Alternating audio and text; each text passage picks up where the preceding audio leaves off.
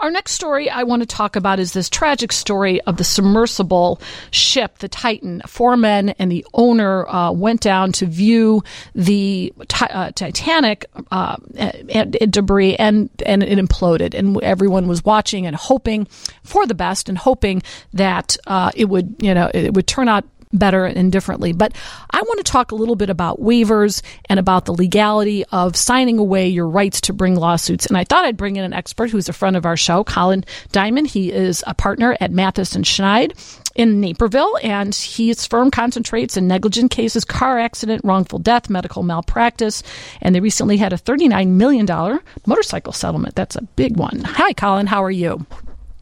I'm good. How are you doing, Karen? Good. So you know, again, I'm not going to ask you specifically on what's going to happen with these waivers and lawsuits because we don't even know what law applies and, and we don't know where lawsuits could possibly be brought and, and who's going to sue or if they're going to sue. But let's just speculate. The passengers did sign very extensive waivers, apparently, uh, for this trip, which cost them $250,000.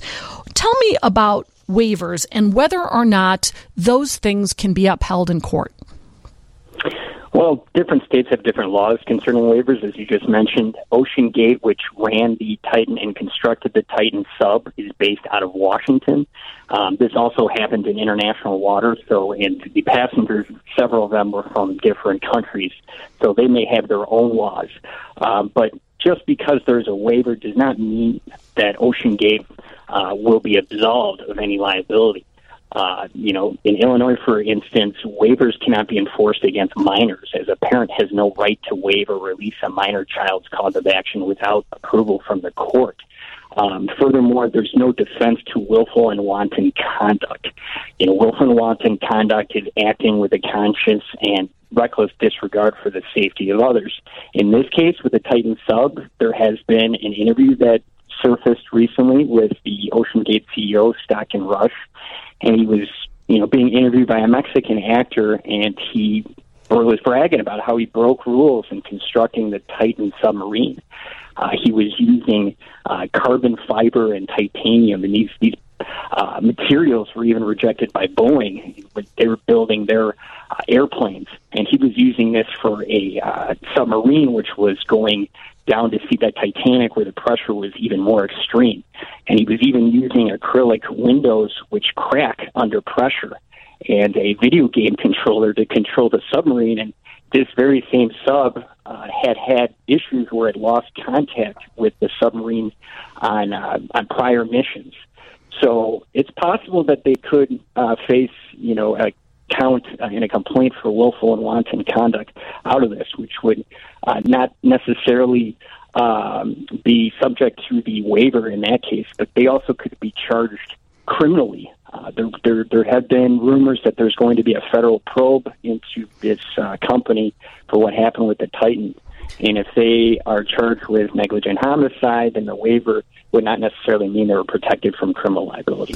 And let's just say that someone was charged with with criminal uh, negligence, which you know again is negligence, which is just making a mistake, uh, not you know breaching a standard of care. But when you go into that criminal negligence, as you said, it's a conscious disregard for the safety of others, which kind of is a thin line sometimes, but you know, the, if it turns out to be that, and let's just say the charges are brought and there's a conviction, how would that impact civil liability on when it comes to these five people? Well, you know, again, just because there's a waiver doesn't mean that no one's going to bring a lawsuit. I mean, I think if there's a conviction criminally, then the families of all these uh, victims of the sub can always bring a lawsuit against the company and use that as leverage here. There could be punitive damages too if there are criminal charges uh, against the company itself. So they can use that in the civil case, you know, to show, hey, this guy was, uh, this company was acting you know, recklessly here and subjecting the uh, passengers to further risk, or maybe that he, you know, disguised the risk or wasn't as forthcoming with what they could possibly face by, you know, going in a submarine in the Atlantic Ocean to view the Titanic. Right.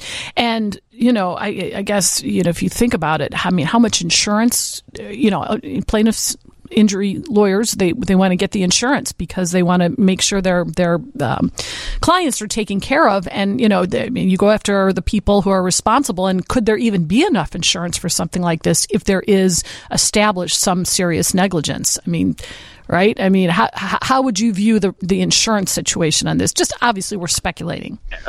Well, yeah, yeah. We don't know what the insurance is. Obviously, you'd have to investigate to determine what was available. Um, you might also have to look at the company itself, or if there's a parent company to OceanGate, um, and technically you could be looking at the personal assets of the company as well because the company could theoretically if you know with all these lives lost there could be millions of dollars worth of damages being claimed and you know the company could declare bankruptcy you know to try and you know avoid that any judgment against them so you're kind of going to have to look at you know all angles i I don't know. We don't know if if there isn't. I mean, I, we assume that there's insurance covering this uh, this company, uh, OceanGate, but you'd have to obviously that'd be the first thing to research. Right. What was available, what kind of policies they had. And I'm even wondering again. You know, we don't know this, and I'm not, I'm not asking you to know this because this could be international law that applies. But you know, how does the government allow this this company to take people down, uh, you know, two miles under the water? You know, without having certain checks or whatever. I mean, could, could the? I mean, I suppose governments uh, could be sued on this as well if if they meet the the proper burden.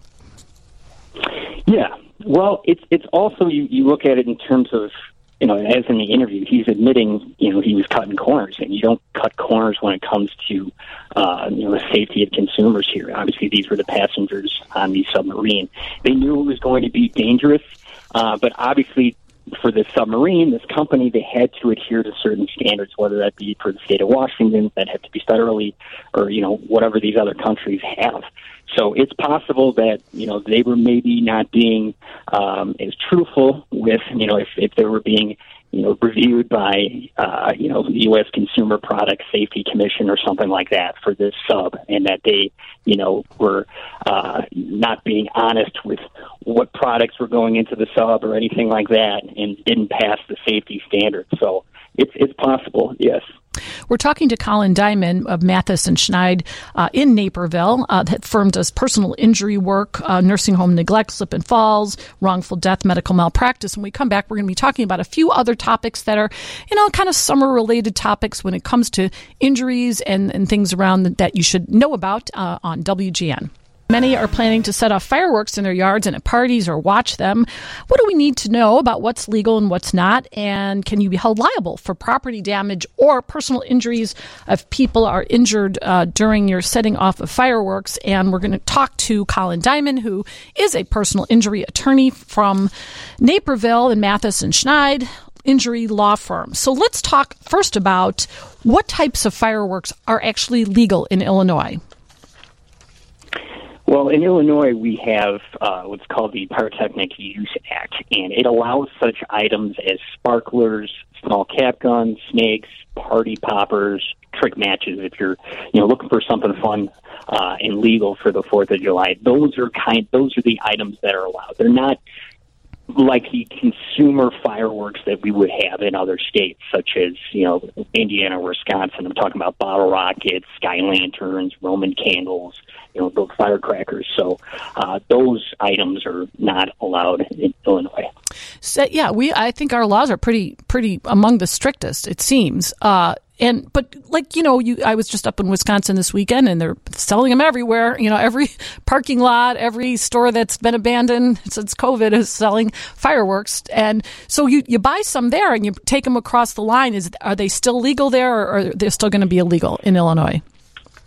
So you have three different areas of law that would apply here. So you would have federal, you would have state, and you would also have like local village ordinances that would concern uh, a situation such as that. So technically, if you bought fireworks in Wisconsin or Indiana and then you brought them back uh, over the border to Illinois, um, you're crossing state lines and you made a purchase of something that's illegal in Illinois. Technically, you could be prosecuted uh, federally for doing that and face up to a year in federal prison. Although it's not likely, it is possible that you could be uh, charged in that case.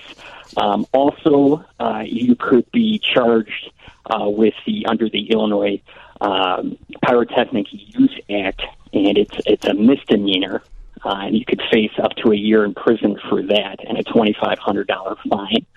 Uh, if you have something stronger in terms of fireworks, I'm not just talking about you know the bottle rockets or Roman candles. It is possible you could be charged under the Illinois Explosives Act, which is run by the Illinois Department of Natural Resources. Now, these are the fireworks I'm talking about, like we see on Saturdays at the at Navy Pier. You know, the the big, big display ones, yeah. fireworks. You have to have a license for that to have those fireworks. So, if you don't and you're in possession of them, then you can be charged with a Class Three felony and face a fine of up to uh, ten thousand dollars and potentially five years in prison. Um, so those are the state rules. Your local village may also have its own ordinance. Uh, for example, uh, Aurora, if you're caught with you know, fireworks, uh, you know, bottle rockets, you know, and the like, you could face a fine of up to a thousand dollars and more if you are a repeat offender. Uh, and in the village of Lynwood, you could face a seven hundred and fifty dollar fine. So uh, interesting. For being possession of those. There's fireworks. all kinds of layers of, of laws here. Um, just let's just go, go quickly because I want to get to car accidents a little bit, but because I don't know, I, I didn't know this, but I understand that that there are more auto accidents in the summer months than any other time of the year. I would have guessed winter, but we're going to talk about that in a minute. I want to just finish up with the fireworks. Um, how, if your fireworks injure someone, is, is, um, is this, first of all, is this a common thing to your knowledge? And how, what is your liability when it comes to other injuring other people with the fireworks? So uh, it's possible that in a situation such as that, that the homeowner's insurance uh, would apply.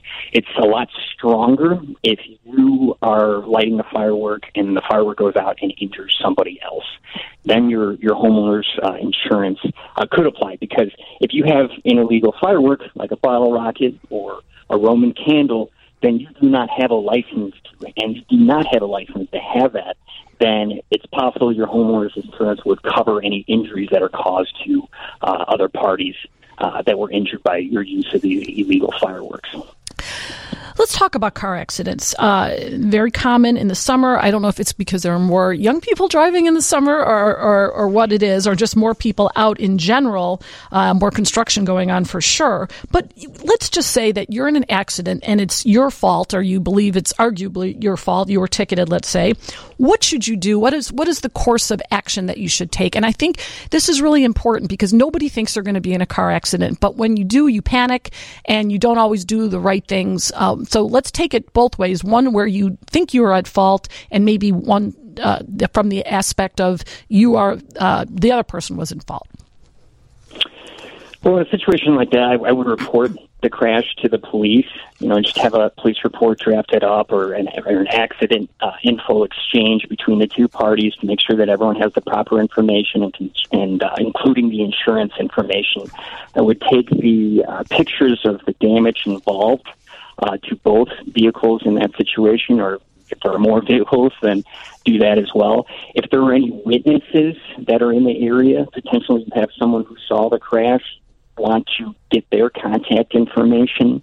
Uh, you would also want to, in, in that case, if you if you were injured in the crash, uh, you would want to take any photos of any injuries that you might have. I'm talking burns, uh, bruises, cuts, uh, and I would seek medical treatment right away as well. Uh, if you believe that you were at fault for the collision, I would report it to your uh, car insurance uh, company and let them make a determination as to fault uh, in that case. If you are the injured party, I would not call and report it to the insurance company for the other driver. I would speak with an attorney in that case. And, uh, you know, people tend to forget, and it's interesting, today is National Insurance Awareness Day. I'm sure everyone had that on their calendar. Um, but, you know, it's interesting that people buy insurance and then they don't remember that that's what they should be doing. You know, it, homeowners insurance you mentioned that it might cover fireworks injuries. People don't know, like even dog bites. And I'm going to talk a little bit about someone who called me just yesterday about a dog bite and didn't know that homeowners insurance would probably cover that and thought, oh, I have to hire a lawyer. I'm going to pay thousands of dollars. No, that's why you have homeowners insurance. It covers not only your, your property, it covers some liability issues, but, but car insurance. That's why you have it. When you're in an accident and it's your fault, that's what, that's who you call and you report it to their, their claims department. I mean, absolutely, Karen. And you also want to make sure when you when you purchase uh, auto insurance that you have sufficient coverage and you have sufficient policy limits. Yes. I know in Illinois they have a minimum limits now of twenty five thousand dollars. You want to make sure that, especially with an under uninsured motorist coverage or underinsured motorist coverage, that's what happens if you get in a crash and someone doesn't have sufficient insurance to cover all the injuries in your claim. You want to make sure that you have high enough limits that if that happens, like let's say you go out and it's the summer and you get hit by a drunk uninsured motorist and injured, that you have sufficient limits on your policy to cover whatever damages that you may have. And we might as well throw in this, and I, people who listen to my show know the mantra here about umbrella coverage and how important that is. Would you uh, would you second that one, Colin?